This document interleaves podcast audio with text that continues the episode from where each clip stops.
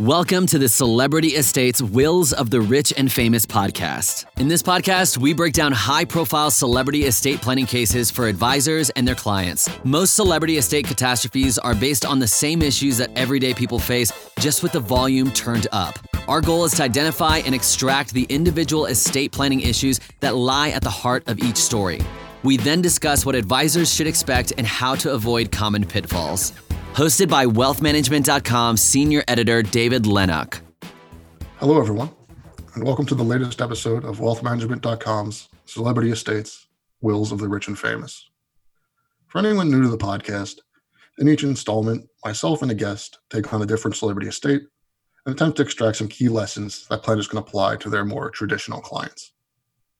The idea being that celebrity estate planning catastrophes, although often ridiculous in their details generally have at their very core basic issues that can just as easily apply to non famous or fabulously wealthy clients. I'd like to welcome back one of our most popular past guests this week, Megan Gorman. Hi, thanks for having me back on. Pleasure. Megan is the founder and managing partner of Chequers Financial Management, a female owned high net worth tax and financial planning firm. Her clientele ranges from entrepreneurs to corporate executives to people with inherited family wealth. Previously, she held vice president positions at Goldman Sachs and BNY Mellon. She's a Forbes senior contributor, writing on the intersection of wealth, and has been frequently quoted in such media outlets as the Wall Street Journal, Washington Post, CNN, and US News. Megan can also be heard regularly on the So Money podcast and, of course, on wealthmanagement.com Celebrity Estates podcast. She's the author of The Wealth Intersection, a personal finance blog, and hosts The Wealth Intersection, Your Money Story Life on Voice America. She serves on the advisory board of Swaay with two A's, a digital production for women. Thanks for coming back on again, Megan. I'm thrilled to be here. And we're going to be talking about one of my favorite musicians, Prince. I'm glad he said that he's one of your favorites because, you know, he's one of mine too. And honestly, he's, I think a lot of people's, right? This is, we're finally going to tackle, he's, I think, the single most requested celebrity since the uh, show's inception. Oh, wow. Um, so the pressure's on. yeah, exactly. And with, with, that in mind, I'm going to immediately spin off on a, on a completely useless tangent. Okay, um, let's do it. because me and my wife we, we love Prince a lot, and uh, so we have a thing we do whenever we meet someone from the Twin Cities area. The first question we always ask them is just, "Have you met him?" And it's worded just like that. And so not only does everyone immediately know who him is without us telling them, but they, everyone has a story. So now, how true any of those stories is is you know up for a debate, but that's all kind of adds to the know, Prince's like cockamamie mystique he has. Yeah, I'd always heard he could be seen roller skating or riding a bike around town, like randomly. And so it doesn't surprise me that people have stories. So I have uh, one silly one I'm going to share, and then we'll get back to business. But uh, one of my, we asked this to one of my wife's college friends. Uh, apparently, his dad actually managed Prince early on in his career, right when he started to blow up. And uh, oh, so wow. Prince and Michael Jackson were becoming huge solo artists at like roughly the same time, the late 70s, early 80s. So it obviously it just made sense to, try to get them in the studio together for an album, and that actually happened. Um, you know, them being in the same studio, but not the album. Um, and why didn't you know if they were in the studio, why did the album not happen? Well, apparently there was a ping pong table in the room during that session, and Michael Jackson apparently fancied himself like an excellent table tennis player. He's like very proud of his table tennis skills, and he challenged Prince, and Prince accepted. And anyone who's seen Chappelle Show already knows Prince is a surprisingly exceptional athlete and he beat Michael Jackson very badly, supposedly in this in this game of ping pong. and so he beat him so badly that, that Jackson's like, feelings were hurt. Apparently, he was like very invested in his, his ping pong skill, and he stormed out of the studio. So what would have been a legendary team up between sort of the two biggest artists of the day and like all time almost basically fell apart over a game of ping pong complete missed opportunity. But yet, what, to have seen that game, it would have been amazing, especially since both of them, I'm assuming, were out there strutting their stuff. Neither of them were shy men yeah, when it came to performing. They were both wearing platform heels and stuff while this was happening. exactly, exactly. So, so, I mean, now that I've just taken us completely off the rails, um, let's try to bring it back to the sure. estate. Uh, sure. Prince Rogers Nelson's death of a fentanyl overdose at age 57 on April 21st, 2016 notably without a will, created one of the largest and most complicated probate court proceedings in Minnesota history. In addition to his legendary home, Paisley Park, and his worldly possessions and liquid cash, there's also the question of royalty rights to his music, both what's been released and to the contents of a vault supposedly stuffed with unreleased recordings he made throughout his life.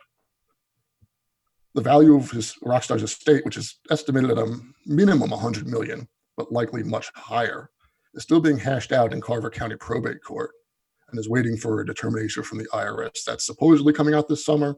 But given the lockdown, obviously that's that's probably not a realistic deadline anymore. On Prince's death, a flurry of potential heirs looking to cash in came out of the woodwork, from hucksters to ex-business associates to alleged love children. Ultimately, it's boiled down to six siblings, uh, one full sibling and five half siblings, and now it's down to four half siblings uh, because I believe at the end of February one recently passed away. Um, and I've, so I've kept this story pretty simple for a few reasons here. Uh, Prince's estate is so complicated that it kind of touches on basically every issue that can come up in a estate conflict. So this is probably not the only episode we're going to devote to it. And second, it's been about a year since this podcast started airing, and that's a milestone I frankly never thought we'd hit. And in that time, we've covered a ton of topics and we've created a fairly intimidating backlog with no real obvious jumping in point for new listeners. I'm hoping to use this episode as that jumping in point. So instead of going deep on a single aspect of Prince's estate, Megan and I are going to have a broader discussion about what exactly an estate plan is. Spoiler alert, it's not just a will. And how all advisors and financial planners have important roles to play in creating and maintaining such a plan. Done correctly, it's not just a job for lawyers. So, with all that in mind, and me almost out of breath, whenever most people think of estate planning, if they think of it at all, they think of a will. Megan, do you mind giving us a quick overview of what a will is and why it's important? Sure, sure. I mean, to put it quite simply, a will is a legal document that puts forth your wishes regarding the distribution of your property and who will care for your minor children. And it's that straightforward when you're defining it. But a will, to some degree, is really about dead hand control, having a say from beyond the grave on how you want things to play out. And I think when we look at the Prince estate, I think that what's so clear to so many of us who are practitioners is we don't see that dead hand control. We don't see someone sort of saying, This is what I want to have happen. And when you have an estate as complex as Prince, right? Some of the things that you think about from distribution, it's not just who inherits Paisley Park or who inherits the, the musical rights, but what about his name and his likeness? So, as the asset bases get more complex, and particularly with celebrities who have, you know, financial setups like Prince, there's a lot to control and a lot that we probably are surprised that he did not want to control from beyond the grave. Yeah, absolutely. The, the will is is more than I mean it's it's who gets my stuff, right? But exactly. it can be so much more than that because the definition of stuff, the technical legal term I'm using right now, is has become broader and broader as, as, time has gone on, especially now in this uh, the information age, right? Where right. what can right. used to just be here's my chair and my baseball glove, and now it's the idea of well, you can make a hologram of me in the future. you know, you can get money from that. Right. And I think the other thing to keep in mind is we're talking about the basics here. So most people, you know, the average American does a will. But, you know, a lot of more wealthy individuals or certain states because I'm sitting here today in the state of California don't do a just don't just do a will, they do a revocable trust. And that is a very similar document that allows for the disposition of assets. But the beauty of the revocable trust setup is when you use it, you get privacy. And I bring this up here because I think that there's often confusion between the will and the trust. I run into it a lot in California. In California, here, we all have wills, but our wills are three or four pages that basically says anything that was left out of the trust, move into the trust. The trust will control the disposition of my assets. You, know, you mentioned privacy here, and um, you didn't say the word probate, but that's what we're talking about. So, do you mind just talking about probate and what it is for people who may not know? In terms of the basic terms of estate planning, when we hear the word probate, what we're talking about is typically a judicial process where a will can be proved in court okay and that that happens all the time when you think about the jackie kennedy onassis estate i remember when her will was probated this also happened recently with her sister lee radziwill but probate can also be a process when the decedent has not left an estate plan and that means that it's up to the courts to determine who gets the assets, and if they have children, who is to be the guardian of the children. Yeah, and the big point here is that probate is a public proceeding. So it necessitates sort of a public declaration effectively of all of your assets for, for it to process. So all the assets in your estates become public. Um, and a lot of people, you know, that's that's the privacy issue that, that Megan's talking about. That that's really is anathema to a lot of people's interests and, and trusts. Uh, the revocable trust here passes outside probate. So the idea is that since it doesn't pass through probate, there's nothing in the estate, so nothing gets disclosed. The trust still kind of does the same function. It just cuts out the middleman of having the court proceeding of the public court proceeding is the important part. Right, and I think in the in a perfect world, right? If we were sitting here and Prince was in front of us today, I think most practitioners would advise him to do the trust route to provide himself some privacy. And you know, when you think about Prince as an individual and you can go back and look at his whole career, to some degree, he was a very mysterious figure to all of us. So the fact that he didn't want to have privacy at his death is sort of in, in conflict of, with who he is as an individual. And so, you know, one of the things that I think is really important in estate planning is understanding that when you get a will or you get a trust, part of that process is in working with an attorney over the long term. And so when I was doing some research on Prince and understanding who he was from a more legal standpoint, it was noted numerous times in a lot of the legal proceedings he had in the um, early 2000s and, and the 2010s with Warner that he changed attorneys constantly. And so I bring this up because I think the ability to have the basics of a strong estate plan really is important to have consistency of advice. And so I, I wonder here, you know, with him changing attorneys so much, he was not getting consistency of advice. So that might have deterred him from having an estate plan. But I think when we're working with clients, this is one of those things to be on the lookout for for someone who changes advisors frequently, because I think it's important to make it clear to them that on certain things like litigation, you might need to change your attorney. But for estate planning, consistency is key, particularly as your asset base grows, because these are complex situations. Absolutely. And we can even take that back a step and saying it's just important to know consistency in, in the team and in knowing who your clients advisors are. You have to know who they are first to even know that they're switching them all the time, you know? So that's the very basic step is that this is a team sport, estate planning, right? It's not just throw it to the lawyer and then everyone steps away. It's, you know, there's a, there is an information gap depending on who the client is and depending on how many advisors they have. You know, the lawyer, the estate planning attorney is frankly is unlikely to be the one who ends up with the most information about the client you know, that's probably the financial advisor or someone who's more on the front lines of seeing them on a, on a day-to-day or week-to-week basis. So it's very important for the team of advisors to have consistency as well in working together and in knowing that each other even exist. Correct. And I think, you know, when you have a situation where, you know, Prince's estate plan, you know, I, I try to put myself in his shoes because um, he did have a child, but his child passed away um, and he was divorced. So to some degree, in putting together an estate plan, whether it's a will or a trust, requires us to do some deep, deep searching, right? And I think for people who have children, it's a lot more obvious who you want your assets to go to. And when I've thought about Prince, and I say this as someone who doesn't have children, I think that part of his challenge with wanting to have an estate plan may have centered around the fact that he had no obvious beneficiaries. And David, you said at the beginning of this podcast, you know, what has been determined by the court is that he has one full sibling and five half siblings who are going to be his beneficiaries. And so, you know, the, the question is would that have been what he would have wanted if he really had a say? And so he lost that control. But I think some of that stemmed from the fact that sometimes it's not so obvious who you want to have get your money.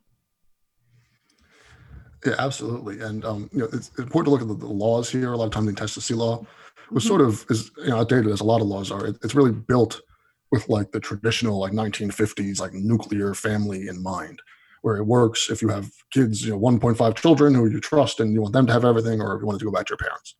Um, but in sort of obviously the modern world, as Prince, who's a divorced man with a deceased child, and then four step siblings and one you know full sibling, and all these things. And he's very religious, so who knows how much you know his church was his chosen family.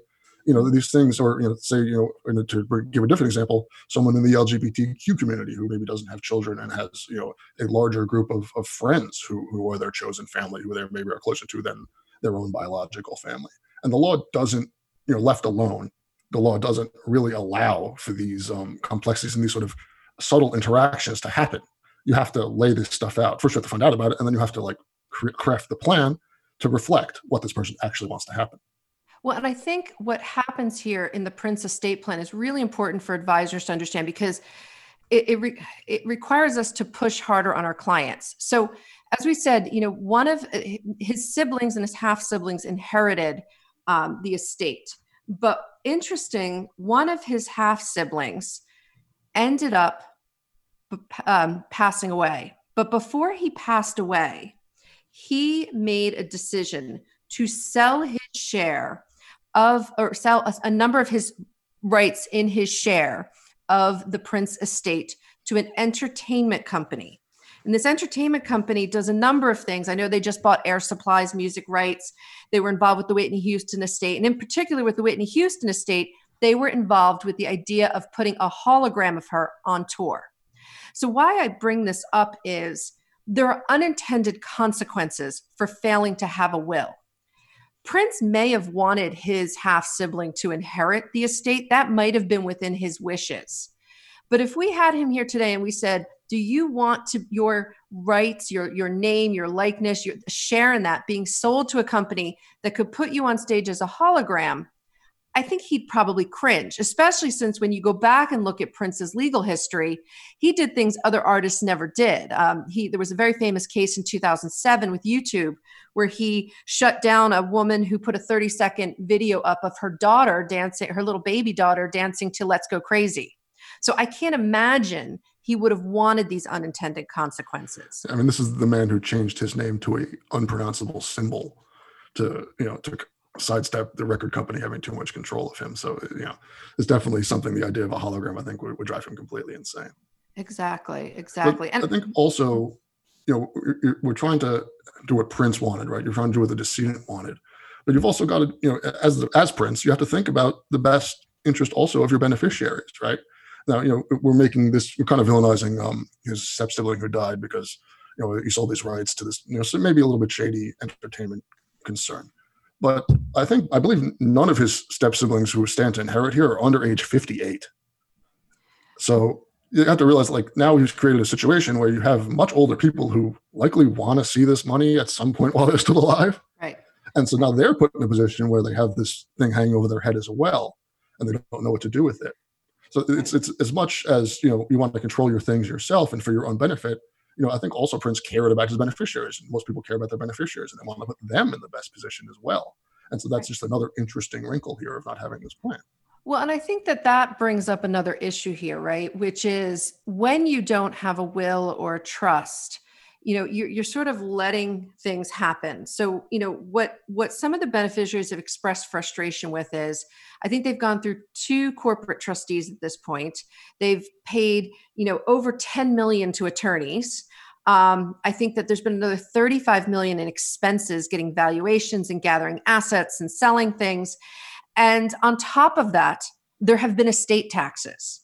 So the question you have to ask yourself as a practitioner is when, when you're sitting in front of the client and they're being resistant to doing an estate plan, to actually putting it on paper, you have to lay out to them okay, there's a lot of unintended expenses that will happen if you don't take the right steps.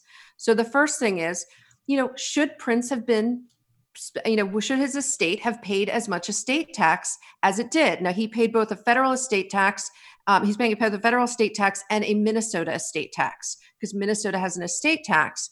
And the question is, were there ways that that could have been mitigated? And I think all of us know that there are, but you have to be willing to go into that type of estate planning.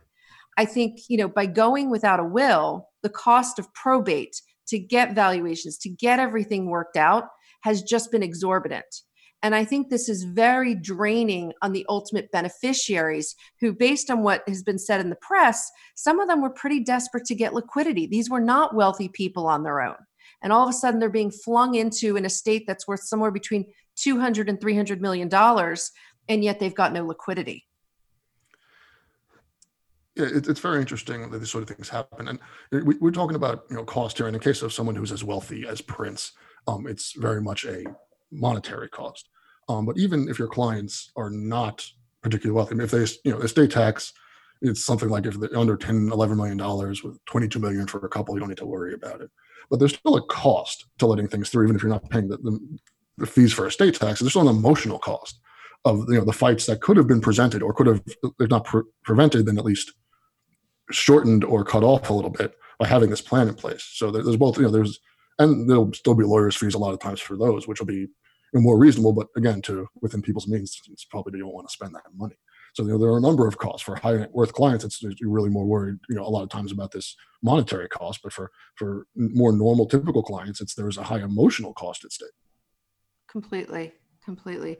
And I think if we think of some of the other basics that the Prince estate plan missed is beyond not having a will or trust and, and everything's in the public space and there's these tax issues is he didn't name anyone to administer his estate and i think when we're working with clients picking an executor um, is probably one of the most important decisions because this is the person who is appointed to administer the estate and a lot of the costs that happened out of the gate with the prince estate was there was no administrator so they had to figure out who it was going to be. And I believe this is where they've picked a corporate to step in. Um, whether that was something Prince would have wanted, it's not clear. But again, there was no, he did not put the estate in a place where he could have someone representing his wishes in the way he wanted them to be carried out. Yeah, and this idea of picking an executor and how important that is, it's easy to understate and it's easy for clients to not quite gather because I think a lot of people are just thinking like, oh, it's who I trust the most. And like, yeah, it is who you trust the most. But so you know, if they're say, oh, I trust Uncle Bob, but if Uncle Bob is just some guy and you've got a fairly complicated estate that now he's in charge of, you know, he's just not qualified to do that. Even if you trusted him a lot, he doesn't have the ability to do a good job. And he's, you know, he's not going to want to let you down, but he, you know, he ultimately may just because it's beyond him. And so that's where sort of this idea of picking an advisor or a professional or you know or a corporate as you said um, are all options that exist even if it's not like your trustworthy family member but it's someone who has the expertise to actually handle things when they when they happen. Right and i think when you are working with clients particularly you know sophisticated clients like prince you have to ask the follow-up questions when you get them to pick the executor. Why did you pick this person? Why do you think they, they would do a good job? Do they have the time to do this right? Do they have the savviness to know when they will need help? Um, I think a lot of the follow up questions when you pick an executor is key. And then it's also, you know, who is the backup to the executor if the executor can't do it? Um, making sure those key provisions that are, are in a, a will so that someone is there who really can handle the gravitas of being an executor. Yeah, estate plan definitely has an element of sort of like a, a pre-flight checklist, right? I it's love like that. We, like we need two of everything just in case something breaks. Exactly. Exactly. And I, so I think when you think about if when you think about the situation, it just seems so frustrating that Prince just sort of missed all these sort of obvious things that he should have been doing. And I think um, you know we say obvious because we're professionals, right? And, and, and we can see them and we look at them, but you know it may not be obvious to him, and that's why I think the the follow up questions that you just mentioned are such a like very important part of this process. That's for all advisors because you know Prince, or in this case, you know, or any client, you know, they may have things that in hindsight came up that were so obvious and so easy to cut off, but you know, in the moment when they were even thinking about the plan, they might not have even known themselves that X Y Z was important to them or what was going on, or that they may have known about something but not thought it was important to tell their lawyer you know, but maybe they thought it was important to tell their financial advisor. So it's this is where that communication comes back in and asking. It's all in these follow up questions is where you find these things where like at the end of the day you look at it and you're like well how are we supposed to know that this was going to happen? Well it's like well if everyone has follow-up questions and we all should uh, all on the team share that information with each other there's going to be much fewer things that just come up and we're like how are we possibly supposed to know that? Right. And i think one of the biggest challenge particularly with an artist like prince right? And I, I actually have a couple of clients who are artists is they don't see themselves as you know aging in the same way. They feel they're creative and you know putting something on paper seems so permanent to them and, and it feels permanent to anyone doing an estate plan. And so i think it's it's also making it clear to them that you know going with the consistency that we talked about is this is a living breathing document. And yes you're going to put it in place but it's not going to be in place forever because we're going to keep reviewing it. And i think when you have complex uh, assets like prince did you know the estate plan has to be a constant discussion of what's going on does this work as he creates new art how does it fit in to the overall plan and i think it's really pushing past people who feel that i don't want to do this right now because i don't want to deal with my own mortality I don't think Prince thought he was going to pass away at 56. Uh, I don't think any of us thought that. I mean, and Michael Jackson at 50, George Michael at 50. I mean, but again, things happen. And so it's really trying to push people, push clients to get something on paper, even if it's with the understanding that, yes, this will change. But for right now, it will give you guidance and give you dead hand control. Yeah, absolutely. And, and the fear of mortality is a very real thing that, that we have to deal with. And even once you get them to actually stop and sit down and write the will, in my personal professional experience, I've actually had a really hard time getting people to come back and sign it yes. where like it's that like that's the big final step. They've written the whole thing. It's just like come back to the office and, and just you know stick your name on it. We're good. And it's like I'll have people who just disappear um, because that's for whatever reason for them makes it too real. And you know, it sounds kind of silly to people in other professions, but but like for instance, Pablo Picasso was so freaked out by the idea of dying, he died without a will and his reason like he basically didn't want to jinx himself was right. so right. like it can, and you know that stuff is is silly when you're thinking you know like a wealthier person right because wealthy people are eccentric you know, instead of stupid.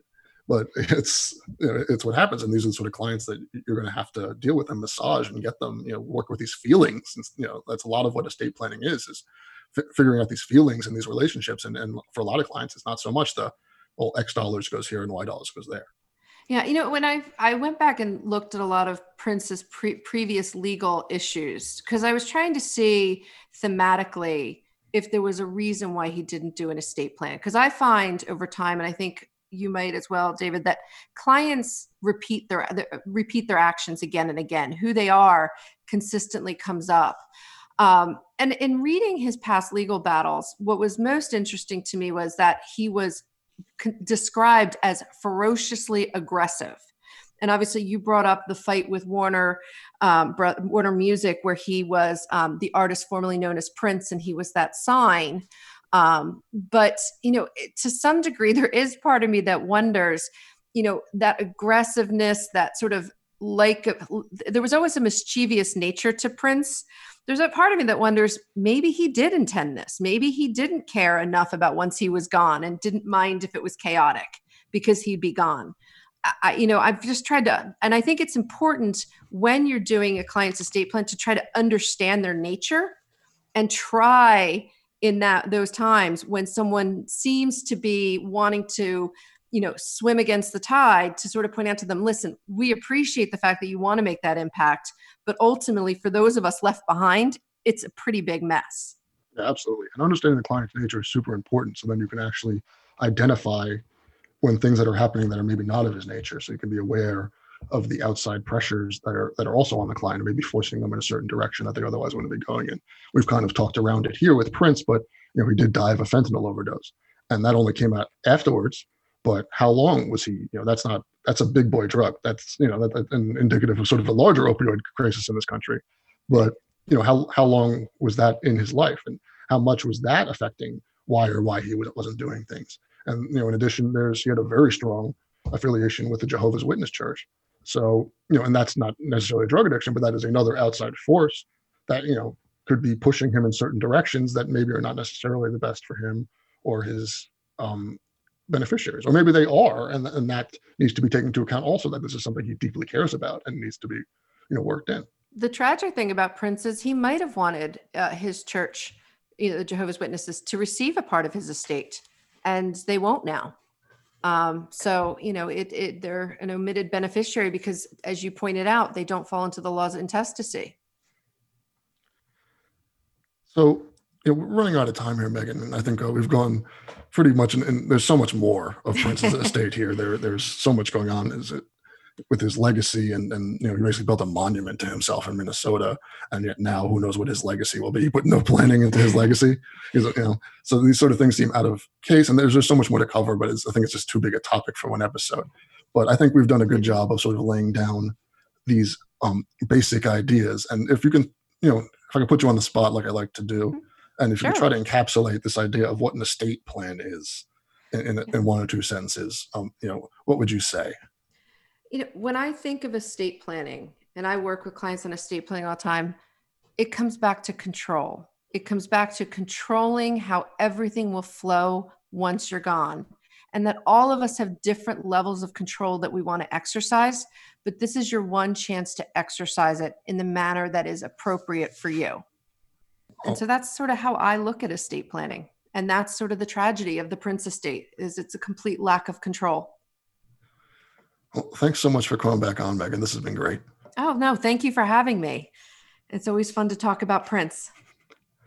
And for our listeners, I'll see you, or I guess you'll hear me, on the next episode of Celebrity Estates Wills of the Rich and Famous.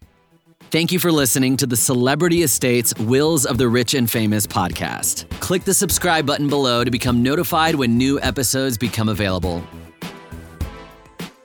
The information covered and posted represents the views and opinions of the guest and does not necessarily represent the views or opinions of InformaWealthManagement.com. The content has been made available for informational and educational purposes only. The content is not intended to be a substitute for professional investing advice. Always seek the advice of your financial advisor or other qualified financial service provider with any questions you may have regarding your investment planning.